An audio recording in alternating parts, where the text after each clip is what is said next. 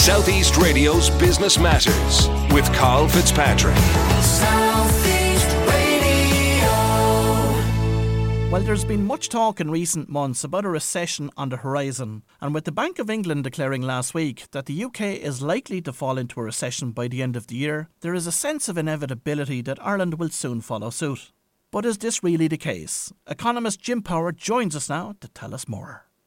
Jim, with the aftermath of COVID 19, the Russian invasion of Ukraine, rising energy costs, and a warning from the Bank of England that the UK will enter a recession, how would you best describe the current state of the Irish economy? You've described the international economy, and it is pretty challenging and very, very uncertain at the moment. Inflation has taken off around the world uh, central banks are reacting aggressively by increasing interest rates to try and get inflation under control. And it is clear that rates will rise further everywhere, including um, the euro area and by implication here in Ireland. So I would envisage over the coming months a significant slowdown in the global economy. Um, from an Irish perspective, there is very little evidence to date that this awful global backdrop is creating problems here. The Irish economy on most metrics is still growing strongly, as in tax revenues are strong. The labour market is still very strong. Um, some signs of slowdown emerging in certain areas, particularly in the construction sector. Uh, but generally, it appears that uh, the Irish economy is largely immune to date to what's happening globally. And of course, it has to be said that the tool that most of the central banks intend on using to rectify some of these problems is actually raising the interest rates. In your opinion, is that the right decision to take?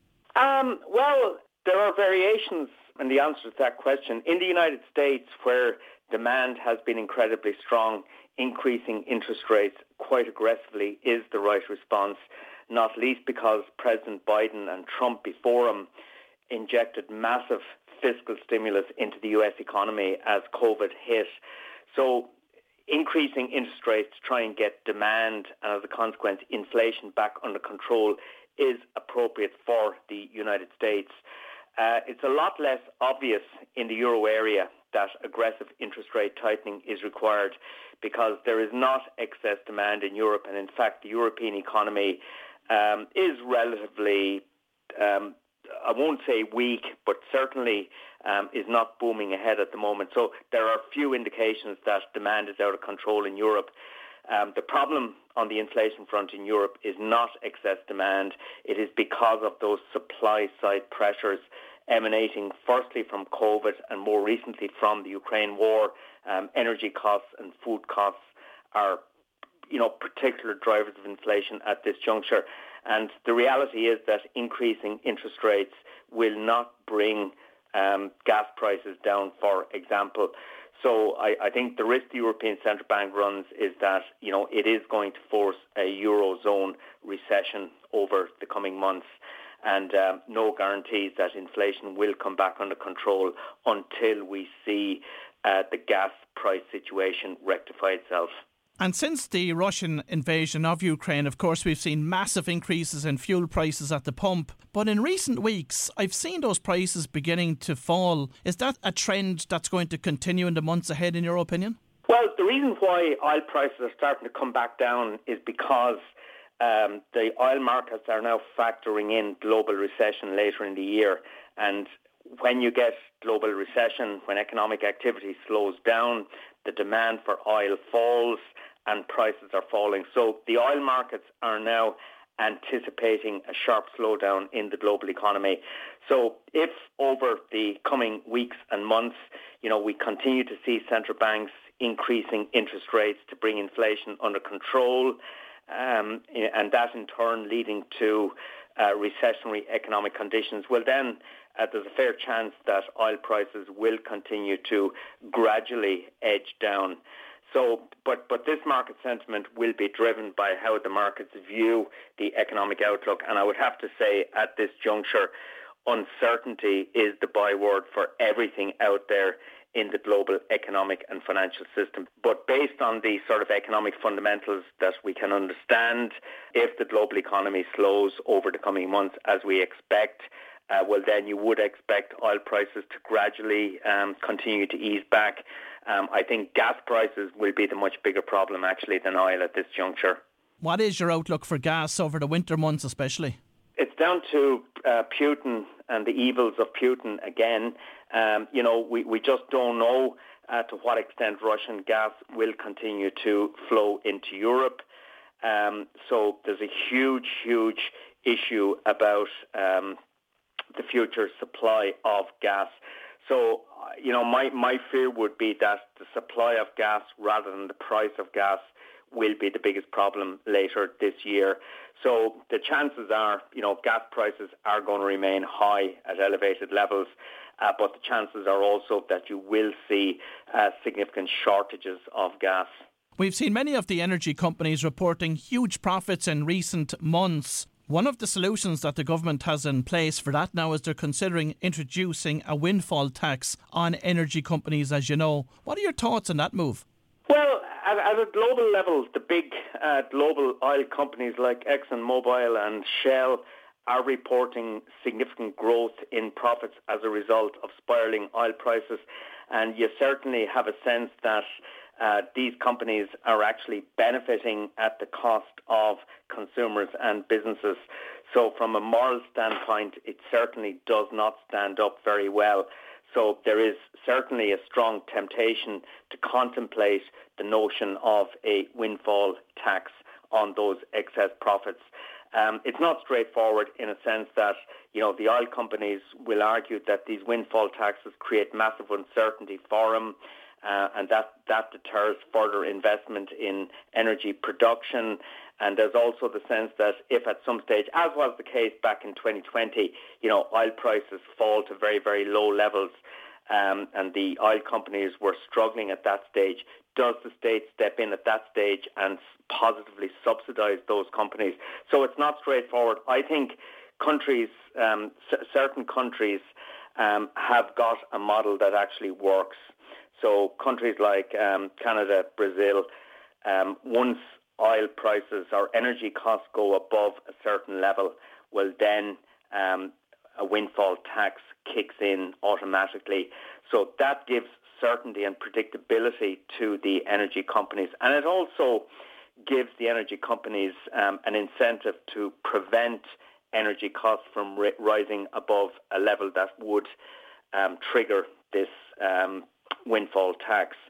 So I, I, think we need to be careful globally how we actually implement windfall taxes. But um, I would say, on balance, that it is um, it's a it's it's it's a positive idea. There are more positives than negatives here, but I think the way we structure is going to be really important. With the UK, the likelihood of the US and the Eurozone falling into recession over the coming months, is it inevitable that Ireland will follow suit shortly after?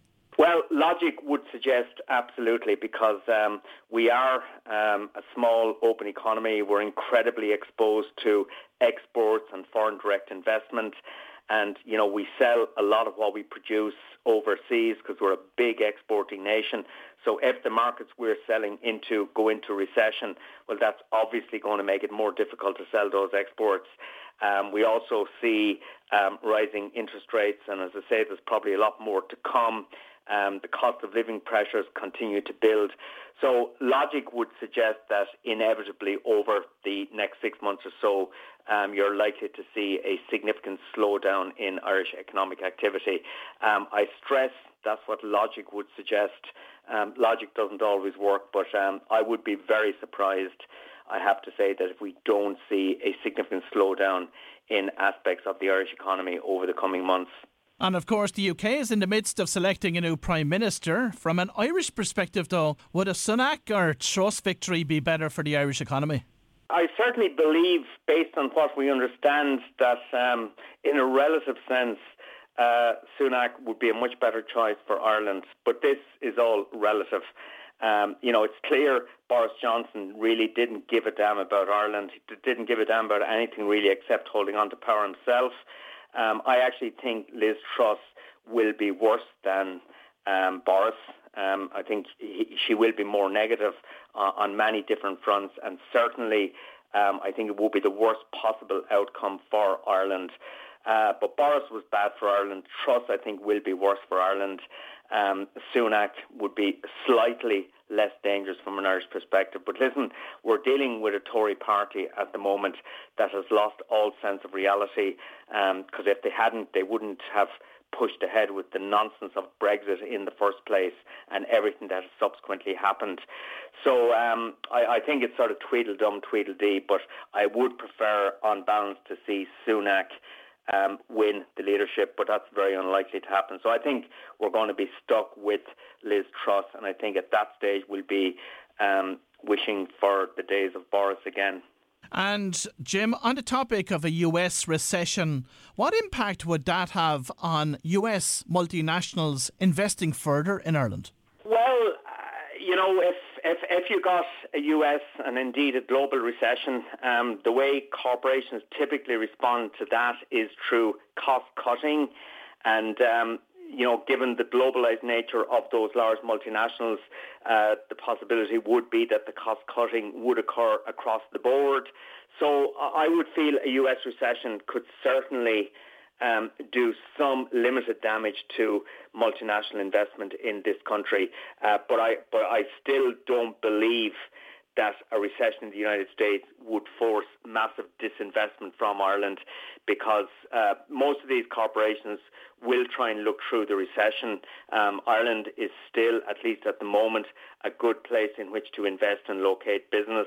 It is the only native English speaking country in the European Union with the exception of Malta. So that's important for American companies. And provided actually we maintain a pro-business environment in this country, provided we don't increase taxes, um, and, and provided we, you know, we continue to offer a good investment environment for multinational companies, um, I think we should be okay.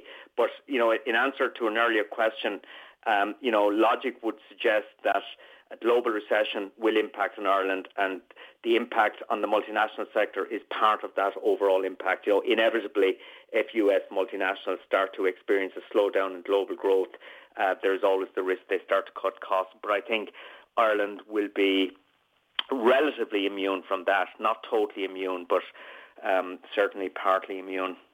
And Jim, given the current challenges, what are your concerns and what's your outlook for SMEs here in Ireland? I'm worried about SMEs, I have to say. Um, okay, uh, the problem, of course, with an SME is that uh, there are just so many different types of SMEs, employing one person, employing up to 250 people, engaged in all sorts of activities. Over 99% of companies in numerical terms are categorized as SME. They employ about 65% of private sector employment in the economy. Um, they occupy every town, village, city around the country. So they're an incredibly important part of the local and national economies. Um, they are experiencing difficult times at the moment, which will be made worse by a recession. Um, you know, interest rates rising, um, energy costs rising, labour availability and the cost of labour is becoming a big problem. So um, SMEs are experiencing um, pretty dramatic increases in um, business costs at the moment. And um, so I, I, I, would be concerned. And we've seen, you know, in recent days, for example, Musgrave Group come out looking for government support for um, the SME retailers that are, you know, part of the uh, retail grocery sector in this country. So, and, and I think there's justification for that because, um, all, as I say, all of their input costs have increased dramatically, and SMEs at the best of times, you know, struggle with tight margins and so on. So I would hope that um, the budget on September 27th would pay a lot more attention to preserving employment in the SME sector rather than focusing on some sort of populist cost of living package. So, specifically, Jim, what supports would you like to see in budget 2023 for SMEs? Well, I would like to see the 9% VAT rate for the, you know, the hospitality sector and other parts of the economy being maintained indefinitely. Um, I would like to see some efforts made to try and um, give a holiday on commercial rates to the smaller businesses. Um, and, I, and, I, and I would like to see basically government standing up and recognising the importance of the SME sector to the economy and trying to make life as financially um, viable as possible for those businesses. But you know the stuff they can do on the taxation side, the stuff they can do um, in terms of stuff like commercial rates, and if necessary, um, you know, looking at pushing out tax liabilities further again. The problem in the SME sector, of course, is that many of them have just been emerging from the horror of COVID-19 and they're now being hit with the all of the stuff that the Ukraine war has actually given rise to. So it's it's it's a it's a pretty challenging environment, and I think government is really going to have to focus in on making sure that as many of those SMEs as possible remain viable. And Jim, finally, the era of low interest rates seems to be well behind us at this stage. How high could interest rates go over the coming years? You know, it, it is clear that for the moment, um, the era of historically ultra low interest rates has passed. Um, the European Central Bank has increased interest rates by a half percent um, last month in July. And I, I, would say there's a possibility that over the next six months, the European Central Bank might take rates up to 2%. I have to say, based on my analysis of the Eurozone economy, um, I think any increases beyond 2% would start to become very dangerous for the Eurozone economy. So we are not, in my view, entering into an era of very high interest rates that people of a certain age would remember from the 70s and 80s. You know, so I, I, as I say, I, I think the upside to rates will probably be limited to about 2%. And if you look out a couple of years hence, um, you know, if, if inflation does come back under control, um, you could actually see rates slipping back again. So it's not the end of the world on the interest rate front, but certainly at the moment, based on what's happening in inflation, based on what the European Central Bank is saying and now starting to do, um, you know, rates are rising, but I don't envisage dramatic increases in rates beyond 2% because I believe the Eurozone economy just could not sustain that. Well, if you've just tuned in, that was economist Jim Power, and I'd like to thank Jim for sharing his expert insights with us this morning. Southeast Radio's Business Matters with Carl Fitzpatrick. South